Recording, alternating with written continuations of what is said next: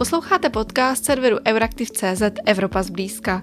Jmenuji se Aneta Zachová, jsem šéf-redaktorkou Euraktivu a do dnešní epizody jsem si pozvala poslankyni Evropského parlamentu Martinu Dlabajovou. Bavit se spolu budeme o českém předsednictví, digitální dekádě a také o tom, jak může Evropa pomoci českým malým a středním podnikům. Paní Dlabajová, vítejte u nás v redakci a moc děkuji, že jste přijala pozvání do Evropy zblízka. Dobrý den, děkuji moc za pozvání. Pojďme se prvně podívat na to české předsednictví v Radě Evropské unie. E, vlastně doteď já jsem třeba slyšela na to předsednictví poměrně dobré ohlasy. E, nicméně vy jako opoziční poslankyně, respektive e, poslankyně z opozičního hnutí, tak možná vidíte třeba nějaké chyby, které nám ostatním unikly. Je to tak? Vidíte tam třeba nějaké, řekněme, problémy nebo něco, co úplně by třeba nemělo být tak, jak to je teď? Uh, víte, já bych asi úplně nechtěla hodnotit české předsednictví jako opoziční europoslankyně nebo někdo, kdo je v opozici, protože to už přímo v té definici obsahuje to, že bych měla za každou cenu kritizovat nebo tak se to aspoň v českém prostředí očekává. Já si myslím, že my jsme teď sice za polovinou předsednictví, pořád ještě ale zbývají zhruba dva měsíce a při té intenzitě, v, jakém, v jaké to předsednictví probíhalo, a tak si myslím, že ty dva měsíce budou ještě náročné a nechtěla bych teda nic uspěchat ani zakřiknout. To, co ale zaznít musí, české předsednictví probíhá ve velmi těžké době. Na území Evropy probíhá válka, která se nás dotýká všech, ať chceme nebo nechceme. Jen co jsme se vzpamatovali nějak jakž tak z těch lockdownů e, po pandemii, nevíme ještě, jak to s pandemí bude dál, tak už čelíme energetické krizi. Do toho všeho je úkolem vlastně jakékoliv předsednické země procesovat běžnou agendu, kterou asi občané úplně běžně nevidí, že kromě tady těchto věcí velkých viditelných existuje běžná evropská agenda, tak existuje jednání o nové legislativě všeho možného druhu. A já si myslím, že vzhledem k tomu, v čem se nacházíme, tak je české předsednictví hodnoceno dobře. K těm faktor, vzhledem k těm faktorům si Česko vede velmi dobře. A obrovský podíl na tom, musím říct, ale nemá vláda jako taková. Protože samo o sobě předsednictví není vizitkou nějaké vlády nebo chybou nějaké vlády, ale uh, mají na tom obrovský podíl jednotliví lidé, kteří v těch šesti měsících, kdy předsednictví probíhá, možná vůbec nespí, ale aby tohle všechno zvládli uřídit, posunout a dotáhnout. A to jsou ti lidé na jednotlivých rezortech, ale především lidé na zastoupení České republiky v Bruselu, velvyslanci, řadoví zaměstnanci, stážisté, tihle všichni do jednoho to české předsednictví drží a podle mě nesou hlavní zásluhu na tom, jak to jako Češi zvládáme a jak si nás bude Evropa jako Čechy pamatovat. Myslím, že nebýt jich, tak je česká vláda namydlená, takže jejich je to zásluha. Mm-hmm. Vlastně, eh, když se bavíme o těch eh, personálních záležitostech, tak eh, předtím, než začalo předsednictví, tak se hodně řešil ten rozpočet a že možná Česku si nebude moc dovolit vlastně si najmout třeba nějaké diplomaty navíc nebo nějaké další experty. Znamená to, že že nakonec tyto obavy z toho rozpočtu se třeba um, tak úplně neprojevily? Tak já si myslím, že to je opravdu těch lidech, kteří třeba na uh, stálem zastoupení uh, v Bruselu a také na jednotlivých ministerstvech pracují, kteří hold ze sebe teď opravdu dostávají všechno a jak jsem říkala, možná někteří ani nespí. A je to jejich velká zásluha, že uh, zvládnou i třeba s menším rozpočtem, než jaký by si představovali, s menším týmem lidí, než jaký by měli třeba jiné země, tak to zvládnou táhnout. Mm-hmm. Říkáte, že skupina lidí ze sebe dostává eh, všechno možné. Eh, pokud byste tady měla uvést už nějaké třeba konkrétní příklady eh, úspěchů českého předsednictví, tak co by to bylo? Já začnu takým obecným úspěchem, protože úspěch každého předsednictví musí být ten, jestli a jak se mu daří naplňovat svoji roli to je roli předsedající země. To znamená vlastně země, která z té definice toho předsednictví musí tu diskuzi moderovat. Musí hledat schůdnou cestu pro všech 27 členských států. To není nic jednoduchého. Určitě to není předem dané, že se to povede, a buďme spravedliví, prostě ta situace, ve které jsme dnes, a hlavně pokud jde o energetiku, tak v ní není vůbec lehké najít uh, společné řešení a mnohdy ani společnou řeč. Takže to si myslím, že tohle české předsednictví uh, nějak umí, tu roli toho honest brokera. Já jsem zažila s českým předsednictvím vyjednávání na vlastní kůži. Měla jsem možnost vlastně zažít takové to nejtvrdší vyjednávání, ten finální trialog. V červenci jsme spolu s Evropskou komisí a radou, které předsedala právě Česká republika, usedli k jednomu jednacímu stolu a jednali jsme o konečné podobě takzvané cesty k digitální dekádě což je vlastně konkrétní plán Evropské unie, jak do roku 2030 dosáhnout digitální transformace ekonomiky a společnosti. Já jsem vedla jednání za celý Evropský parlament jako zpravodajka Evropského parlamentu. Dokonce ten finální trialog, to finální jednání probíhalo na půdě Evropského parlamentu, takže jsem celé tomu jednání zároveň i předsedala a zároveň vyjednávala. A musím říct, že se mě jednalo výborně s českým předsednictvím.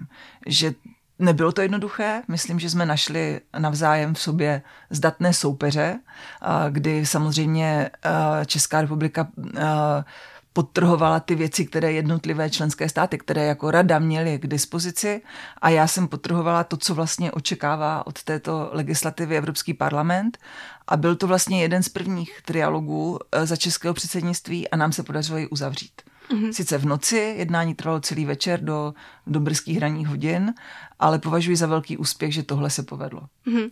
Uh, vlastně jaký je rozdíl mezi tím, když se účastníte triálogu, vím, že to nebyl váš první triálog, že máte zkušenosti i s jednáním s těmi ostatními eh, zeměmi, které předsedali dřív. Jak se to vlastně liší, když tam máte ten svůj stát a když tam máte, řekněme, jiný stát, který má třeba nějaké jiné, jin, jinačí pozice nebo pozice, které vám nejsou tak blízké, je tam nějaký rozdíl? Cítila jste, řekněme, třeba nějakou větší oporu nebo nějakou větší blízkost, když jste tam právě uh, jednali o té digitální dekádě, než se dostaneme k tomu jímu obsahu? Tak samozřejmě, když jednáte s lidmi, které znáte a víte, jak eh, vyslovují věci, jak je myslí, eh, co se za významem té věty opravdu skrývá, tak je to jednodušší. Vždycky každé jednání. Ať je to politické jednání nebo, nebo třeba biznisové jednání.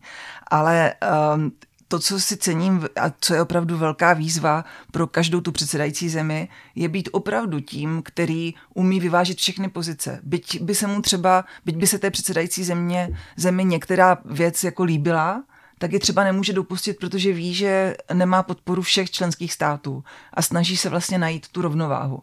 A to je jako velká výzva a myslím si, že to je něco, co zrovna třeba v tomto případě konkrétně pan velvyslanec eh, Zajíček, s kterým jsem vyjednávala v tomto trialogu, zvládl na výbornou.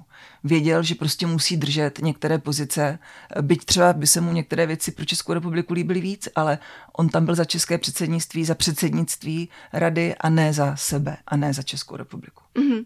Když se teď podíváme přímo na tu legislativu, kterou jste vyjednávali eh, hned tedy na počátku toho českého předsednictví, předsednictví, tak ehm, co vlastně konkrétního obsahuje ta eh, digitální dekáda? Vy jste zmiňovala, že tam jsou, eh, že to je nějaká, řekněme, mm, strategie nebo eh, nějaké cíle vlastně pro rok 2030.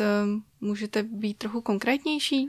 Je mně jasné, že to nezní příliš konkrétně, že ten název je takový uh, složitý uh, k tomu, co si zatím má člověk konkrétně představit. Zjednodušeně řečeno jde o to, že si Evropa jako taková uvědomuje, co pro lidi a pro firmy přináší digitalizace a že nové technologie, které tu samozřejmě jsou, nabízejí různé příležitosti, možnosti eh, k podnikání. Lidé jako občané a firmy by k ním měli mít přístup a využívat je. Uh, ono se takhle, takhle to zní hrozně krásně, ale uh, my bychom chtěli všichni asi plně elektronické zdrav, zdravotnictví. Chtěli bychom, aby, abychom všichni využívali digitální identitu, aby byly všechny důležité veřejné služby stoprocentně online, stoprocentně digitálně, abychom nemuseli chodit na úřady. Uh, ale v podstatě v celé téhle, um, uh, v celé téhle legislativě uh, jsme vyjednávali to, aby byly jasné cíle, kam se chceme dostat jako Evropa. Takže ty cíle jsou společné v roce 2030.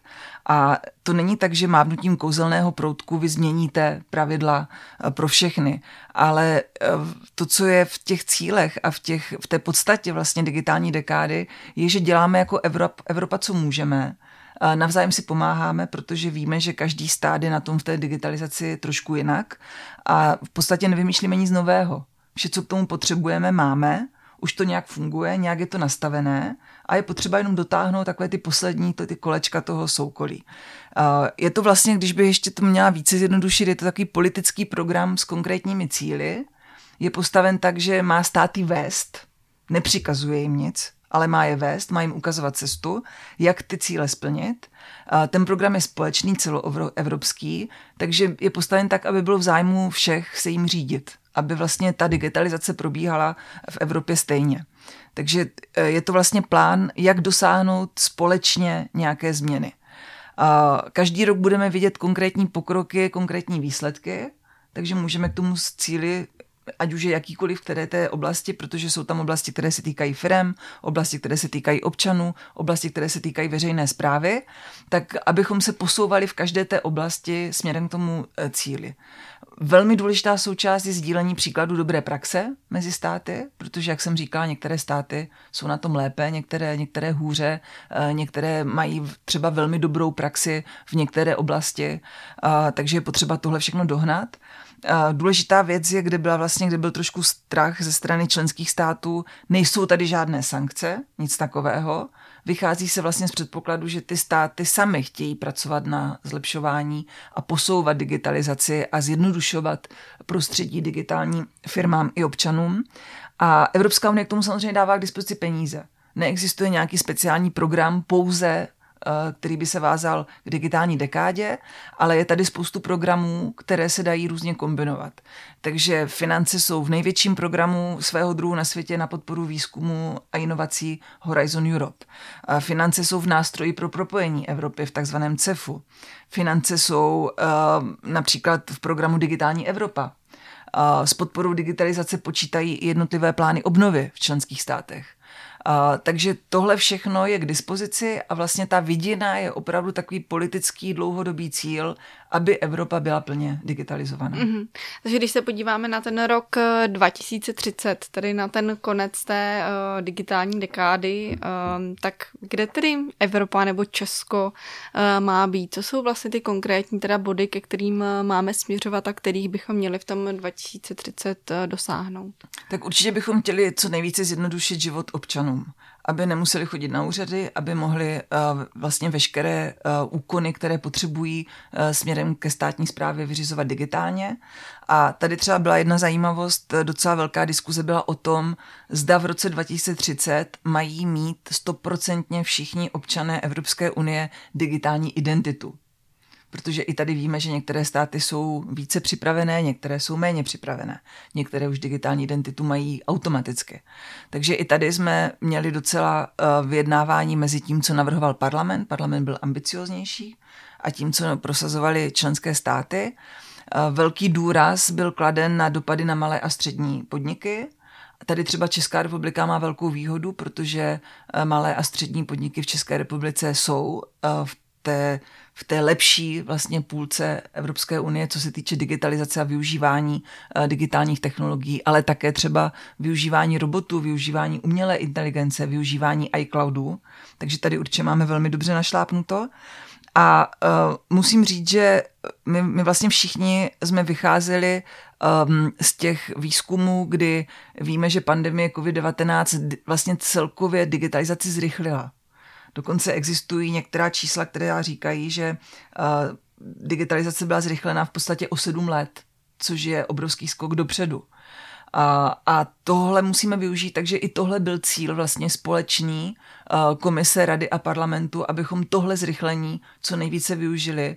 A i proto máme možnost vlastně ty cíle, které jsme si kladli, si klást jako velmi reálné, mm. velmi realizovatelné. Je pravda, že eh, pandemie tu digitalizaci obrovským tempem zrychlila, poctili jsme to asi úplně všichni, eh, nicméně teď se potýkáme zase s trochu jinou krizí, eh, s krizí, řekněme, spojenou s inflací, s dodávkami energií. Nemůže se stát, že ta aktuální krize naopak ty řekněme, ten tlak na tu digitalizaci nebo vůbec tu vůli se digitalizovat eh, trochu oslabí, zkrátka tím, že eh, firmy, lidé budou muset šetřit, eh, nebudou třeba moci investovat tolik do té modernizace. Tak já myslím, že ono všechno souvisí se vším, protože je to pravda, že jedna krize, krize pandemie nám v některých věcech v podstatě paradoxně pomohla, protože urychlila nějaké procesy a proto si myslím, že tam už se nejde vrátit zpět. My se nevrátíme zase o sedm let zpět v oblasti digitalizace. Takže naopak to, že v rámci třeba této digitální dekády voláme po zjednodušení jak pro občany, tak pro firmy, tak jim pomůžeme i v téhle krizi protože jednání s úřady pro ně bude jednodušší a vlastně všechny věci, které by pak ten život vlastně jim dělali náročnějším, složitějším, tak pomůžou. Takže ono všechno souvisí se vším. Samozřejmě se o tom hodně mluví, jestli některé ty cíle nejsou příliš ambiciozní, ale oni nejsou třeba finančně náročné. Takže tam nebude nějaký velký tlak na podniky finanční. Tam se spíš jedná o to si ty věci uvědomit a vlastně žít vlastně s těmi novými technologiemi a digitalizací ruku v ruce.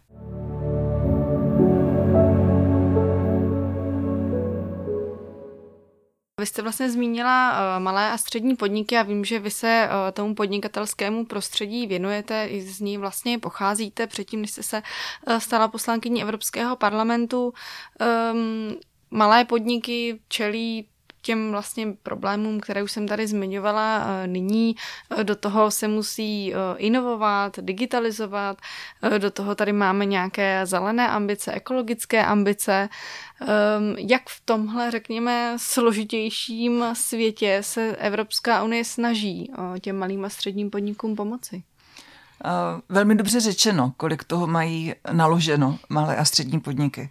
Mají toho naloženo hodně, ale spoustu věcí, které, které se dají dělat a kde je, jim, kde je možnost pomoct konkrétně, jsou věci, které nejsou na první pohled vidět protože je to například to ulehčení od veškeré téhle zátěže, eh, o které vy jste mluvila. Takže ne, nemusí se jednat o nějaká mimořádná opatření, není to jenom otázka třeba nějakých finančních injekcí, ale stačí to vzít jako naprosto z gruntu. Co potřebují malé a střední podniky? Potřebují jasnou, transparentní legislativu a v podstatě stále legislativní prostředí, žádné velké změny, žádné velké výkyvy. Potřebují uh, mít uh, k dispozici vnitřní trh Evropské unie, unie bez překážek. Potřebujeme odborávat tyto překážky na vnitřním trhu a bojovat proti ochranářským opatřením, která se pořád různě objevují eh, v Evropské unii. Eh, Evropská unie může tlačit na to, aby ubývalo byrokracie, aby ubývalo administrativní zátěže. Nenadarmo jedna z věcí, která je slyšet na půdě Evropského parlamentu skoro denně, je princip one in, one out. Já ráda říkám, že by bylo dobré mít princip one in, two out, takže ve chvíli, kdy je přijata jedna nová legislativa, tak by měly být dvě uh, zrušeny. Ono je samozřejmě otázka, jak se tohle bude posuzovat, ale je to vlastně takový ten vyšší cíl odbourávání byrokracie a administrativní zátěže. Pro malé a střední podniky konkrétně my tlačíme jako parlament na komisi, aby probíhal takzvaný SME test. To znamená, že u každé legislativy musí být předem už v, v dopadové studii vyjasněno, jaký bude konkrétní dopad na malé a střední podniky. A tohle je v podstatě má hlavní priorita, protože se snažím, aby tento mechanismus byl uplatňován a vidím jako opravdu často příklady, kdy vůbec uplatňován není kdy komise přijde s návrhem uh, jakékoliv legislativy, jakékoliv úrovně legislativy a vůbec nemyslela na to, jaký bude konkrétní dopad na malé a střední podniky.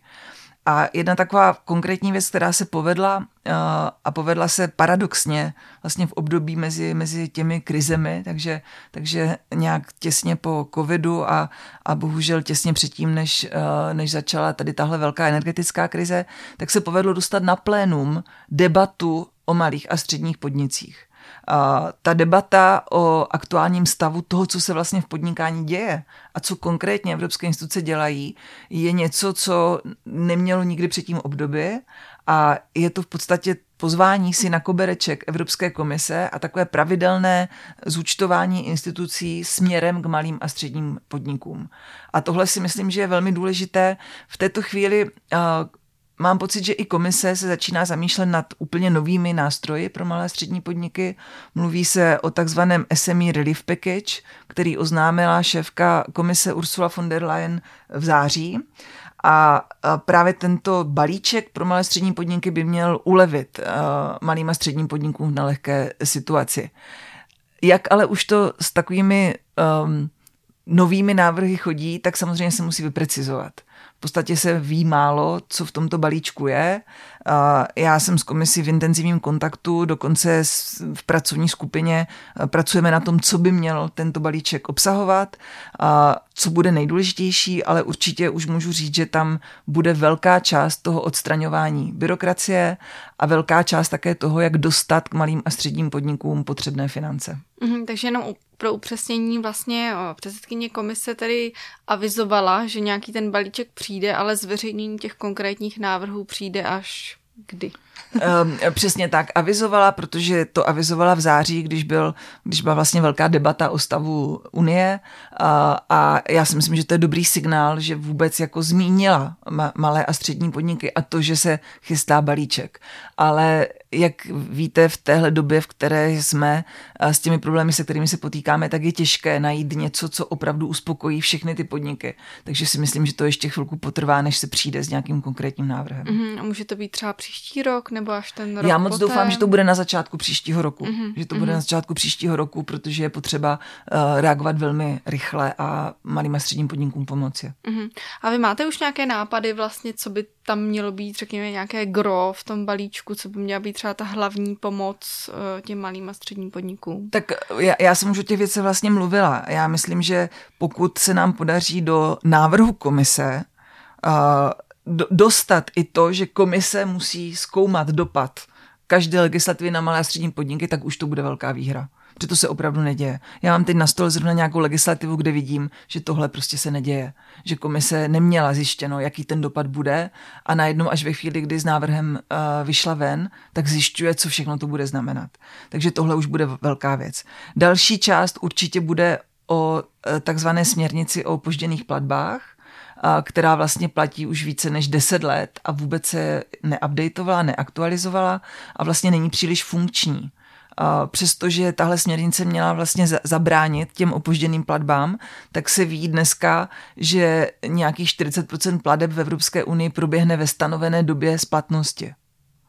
A jako tady třeba já budu určitě apelovat na komisi, aby to nebylo jenom v obchodním styku mezi podniky, mezi firmami, ale i třeba v obchodním styku se státem a s veřejnou zprávou, protože i tam jsou malé a střední podniky často byty, že získávají třeba platbu za nějaké zakázky velmi pozdě, v, jako v náročných termínech.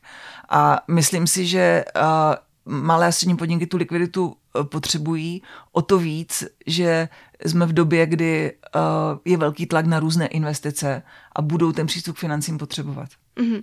Když se podíváme ještě na, na ty malé a střední podniky, tak věřím, že snem, řekněme, pro řadu českých malých a středních podniků je prorazit v Evropě. To znamená nebýt aktivní třeba jenom na tom českém trhu, ale mít, řekněme, nějaký věhlas i napříč hranicemi. Ehm, jak může, nebo jak třeba Evropská unie může pomáhat těm podnikům právě v tom, řekněme, rozšiřování těch trhů a, a tak podobně. Jsou tam nějaké mechanismy, kromě tedy toho, že jsme všichni na tom jednotném trhu? Přesně tak. Já, já o, o, o téhle problematice přemýšlím dnes a denně a snažím se našim českým podnikům pomoci, co nejvíc to jde. Tak obecně bych začala tím, že určitě je potřeba odstraňovat veškeré překážky, které ještě na vnitřním trhu jsou. A já musím říct, že jich pořád dost že jsme sice velmi hrdí na to, že se podařilo jednotný trh vybudovat, ale spoustu věcí ještě brzdí. Vlastně to, aby firmy fungovaly úplně stejně v evropských zemích, jako fungují v České republice. Takže to je takový obecný, obecné pravidlo, obecný cíl, který bychom měli mít všichni. A druhá věc je, že je potřeba o českých podnicích a jejich příbězích více mluvit venku protože my jsme skvělí, máme úžasné podniky, úžasné firmy, já jsem na ně velmi hrdá a zažívám spoustu momentů, kde vidím, že jsme ti, kteří opravdu inspirují Evropu a, a jsme jí známí. A třeba si málo kdo uvědomí, je to je opravdu česká firma, to je český výrobce, ale třeba ten produkt zná zná, zná dokonce i značku a třeba si neuvědomuje, že to je český výrobce. Takže tohle musíme ukazovat, tady tuhle dobrou praxi a inspirovat Evropu. A jeden zajímavý příklad během českého předsednictví je výstava o designu a transformaci v Bruselu. A nádherná výstava, kterou vlastně kurátorovala Umprumka a uh, zúčastnili se významní výrobci, uh, designéři uh, a je tam takový úžasný příklad českých firm, že každý Čech, který tam přijde, nemůže nebýt hrdý. A to je třeba to, jak můžeme firmám pomoct se prosadit i v zahraničí, protože samozřejmě se o tom mluví, samozřejmě se o tom píše, výstava byla viditelná, takže je dobré, abychom tohle dál prosazovali. Eh, já se snažím, protože jsem velkým podporovatelem eh, kulturních a kreativních průmyslů, tak třeba v současné době pořádám workshopy pro kreativní průmysly, kde se zástupci těchto odvětví, a že teda to kreativní odvětví je velmi široké, tak se bavíme o tom, kde jsou eh, podle nich překážky pro další rozvoj a co konkrétního by jim pomohlo. Takže pro mě tohle vlastně je zadání. Já se snažím naslouchat tomu, jaké jsou ty konkrétní potřeby a s tím zadáním budu pracovat dál, takže věřím, že tohle cesta je, ono se to zdá jako maličkosti a někdy vypadají takové nudné, protože třeba firmy říkají, že nemají všechny informace, že se potřebují dostat více k informacím, že vlastně neví, kde ty informace hledat, jak se dostat k prostředkům, jak se dostat ke kontaktům, k radám.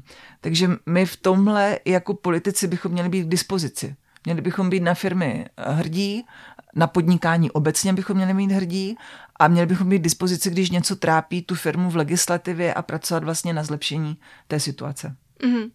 A ještě bych to uzavřela jednou otázkou. Eh, my jsme se tady toho několikrát dotkli, to znamená ta energetická krize.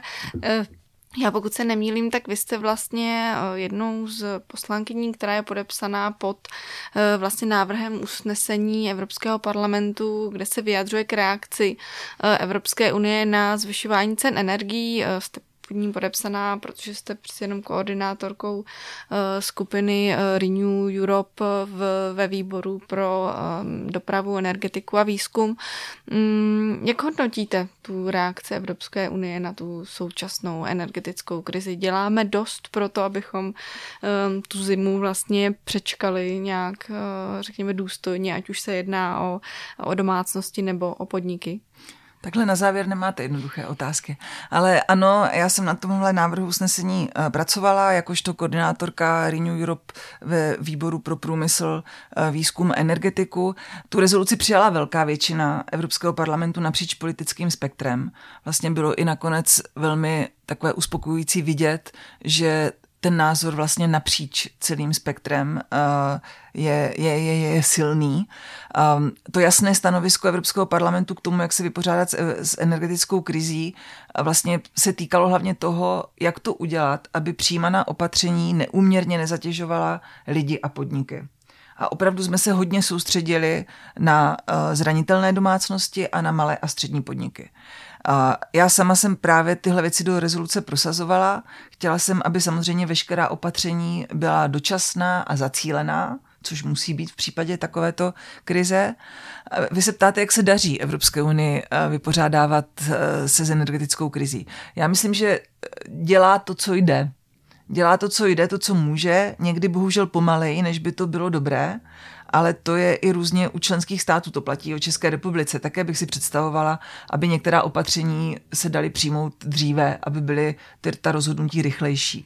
Ale v zásadě vlastně víme, co musíme udělat, víme, jak tuto zimu zvládnout, ale zároveň musíme i myslet na to dlouhodobější, co bude dál, co bude po této zimě, protože nejde jenom o tuhle zimu.